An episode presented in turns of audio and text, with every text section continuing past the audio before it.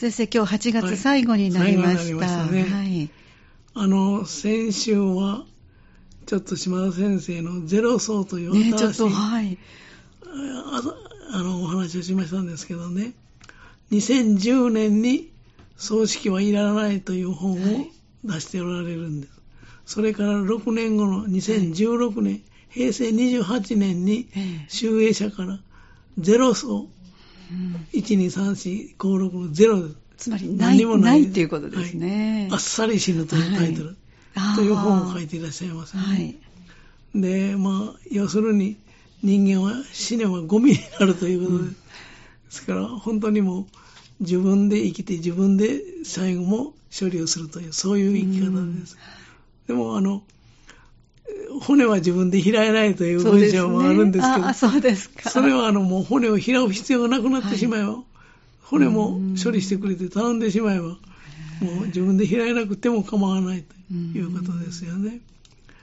このあらすじを途中で終わってしまいましたけれどもね、この本のゼロ層のあらすじをもう一遍繰り返しますと、日本のお葬式は世界一高額だと。で葬式や墓に何百万円とかける必要が本当にあるのかどうかという。最近ではそういうことから、あの、家族葬が流行ったり、要するに簡素なお葬式が流行ってきて、そうですね。樹木葬なんかはそんなにお金が、あはい。お墓の石碑代だけでも相当かかりますからね、ええそういうことも考えられますということです。で、自然葬というのをやる人もあって、はい。その散骨をして、さらにはその葬式はしないで、うん遺骨も受け取らないという、ええ墓も作らないという、この本のタイトルである、そのゼロ層という時代に入ってきたということが言えると思うんです。これ2016年ですから、それからもうす何年くらいだ？えー、六7年7ですね。年そうですね。はい。はい。少しずつゼロ層も増えてきてると思うんです。要するに、こ先月は、先週はここで終わったんですけど、はい。超高齢化の時代になって、死者を葬って弔うということへの人々の意識が時代とともに大きく変わってきたあ超高齢化の時代。はいこれはね、言えると思う。ーうん昔は死んだら本当に不幸だった、大変だったんですけど、もう100何歳まで生きて亡くなると、もう亡くなる方もほっとするし、うん。家族もほっとするということがありますよね。うん。そういう意味では、その超高齢化の時代になって、死者を葬ったり弔うことへの人々の意識は変わってきたということも言えると思います。はい。ね。悲しみということもええなくなってきたのかもしれない。うん。ご長寿でしたねっていうう、ん。そういうご挨拶の声のかけ方もね、ね。変わってきますね。うん。今でも、ついこの間まであまり長寿の方が亡くなると、紅白のお餅を配ったりするあ地域もありますよ。すか。天寿を全うされた天寿を全うしたということでね。えーそうですか。99歳で亡くなったなんてなんか、えー。本当に長生きされた人ね、うん。おめでたい話だという人も中にはありましたね。で、昔と違ってね、人が亡くなったらその遺体を適切に処理するだけで、それで十分という時代になっているということを、まあ、島田先生は指摘されてますあ。はいで、あくまでもその遺族に迷惑をかけない死に方が、うんそのゼロ層というものだという、まあそういう内容なんです。だから、自分で自分の遺体も処理をしてしまうということになるんですね。はいで、先にも言いましたね、やっぱり超高齢化時代になってきて、死に対する意識も変わってきた可能性がありますね。それはね、あの、私がよく引用する、五木ひろゆきさんもはい。そんなことをおっしゃってましたわ。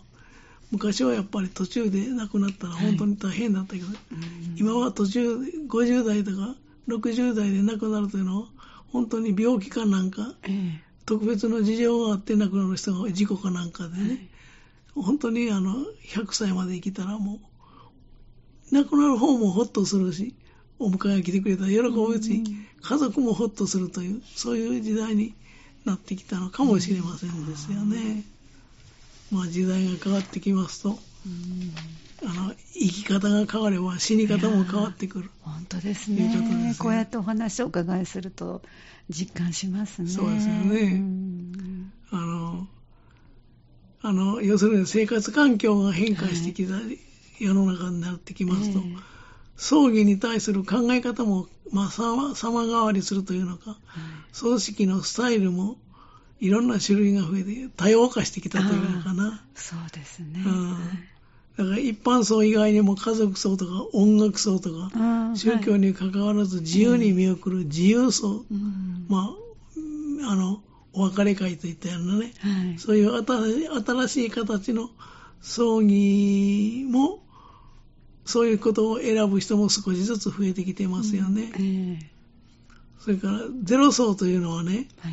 要するに、火葬をしたその後、遺骨を受け取らず、うん火葬場に遺骨の処分をたず委委ねてしまうはいスタイルの葬式のことをゼロ葬と言うんですよはい。ね。で以前と比べると葬儀のスタイルも多様化してきてますわ。うんだから形にとらわれる自由に葬儀スタイルを選ぶ傾向が高まってきた。まあ選択肢が増えてきたとねはい 言えるかもしれない。ええ人間の生き方もいろんな生き方ができる。死に方もいろんな死に方ができるということが言えるかもわかりませんね。うん今までお通夜もこ告別式も行わない直葬という直葬というのかな、というのが最もシンプルなええ葬儀だということは言われてきましたけど、ええこの頃はそのそれをさらに進めた形のゼロ層が注目を集めていると言われてるんです。あの、身寄りがないという人ならそういうことも考えられますよね。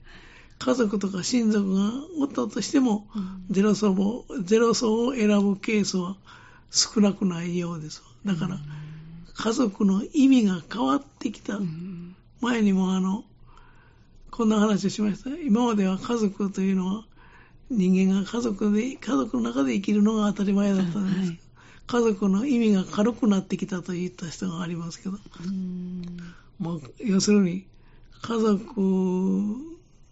が、もう、なんていうのかな、意味を見失ってきたと言ってもいいかもわかりませんね。そうある意味安心して依存してるところを割とこうもう個人でそうあの決めていこうという。そうですよね。うんあの、何々家の墓があった時代は、はい。あの、親からここから、まあ、縦、縦の。家族の場合は、はい。まあ、安心して死んでいったわけですよ。はいその家族が自分の死に場所をここに置いてくれてる。え今はもうこ個人化してくると、自分の死に場所も自分で探すというか、自分でえ決めると落ち着く場所をちゃんと決めとかないといけない。そういうことになりますよね。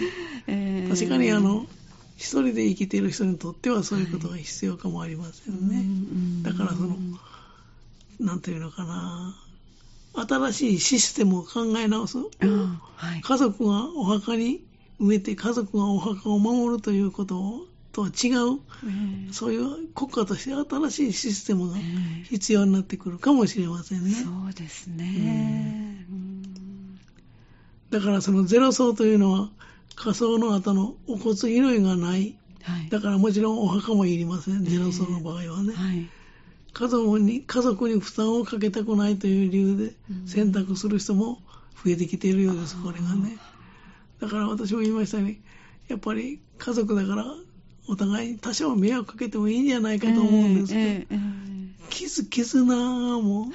薄れてきたというのかな、家そうです族のね。ね。だから折に触れて、ちょうどあの今月は8月でしたので、あのお盆で集まる機会があったかもしれませんが、それがもう昔は実家に行くとかっていうのが、ここにもう旅行に行く、レジャー行くっていうことで、家族が集まるっていうその多世代的な家族が集まる機会はちょっと減ってきたかもしれませんのでねだから前にもこんな例挙げましたけど、ある作家がね、はい。私の祖父母の時代は家族というのは一族だった。あで、両親の時代ははい。夫婦と子供だけだった。あはい。で今は家族といえば私一人だ。私はあ独身で通しているという、そういう時代になってきた。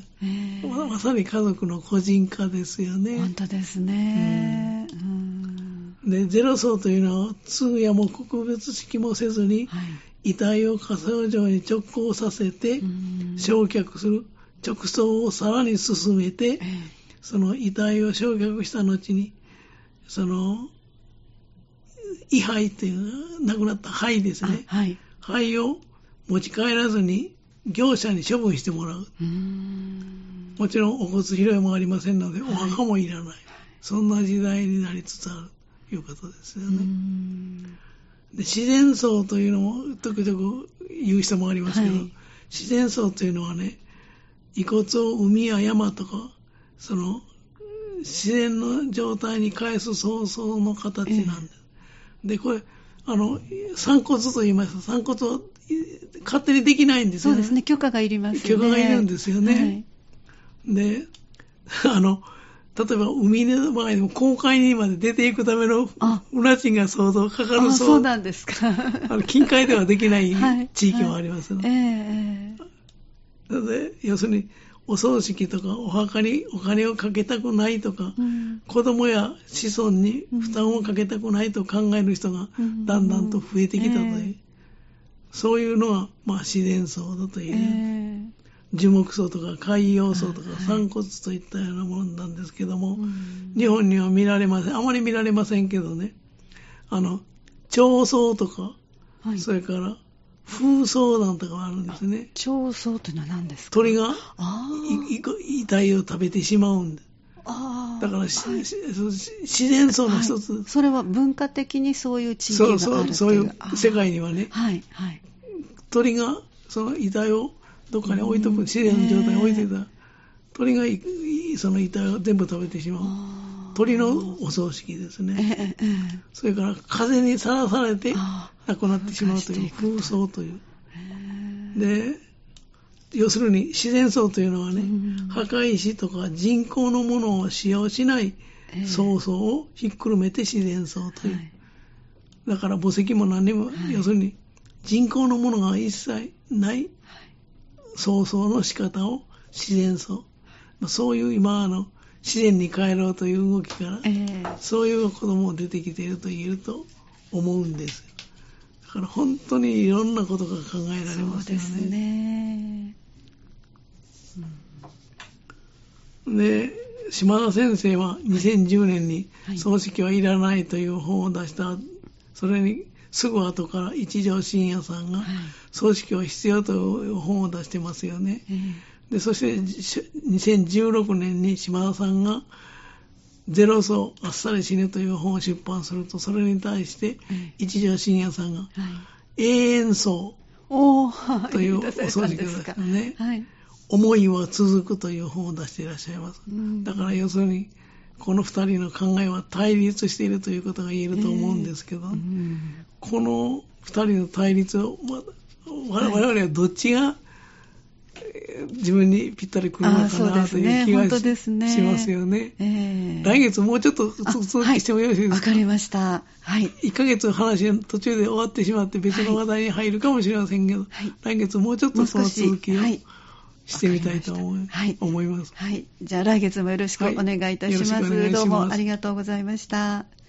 この時間は港川短期大学元学長社会心理学ご専門の大前守先生のお話をお届けしてまいりました。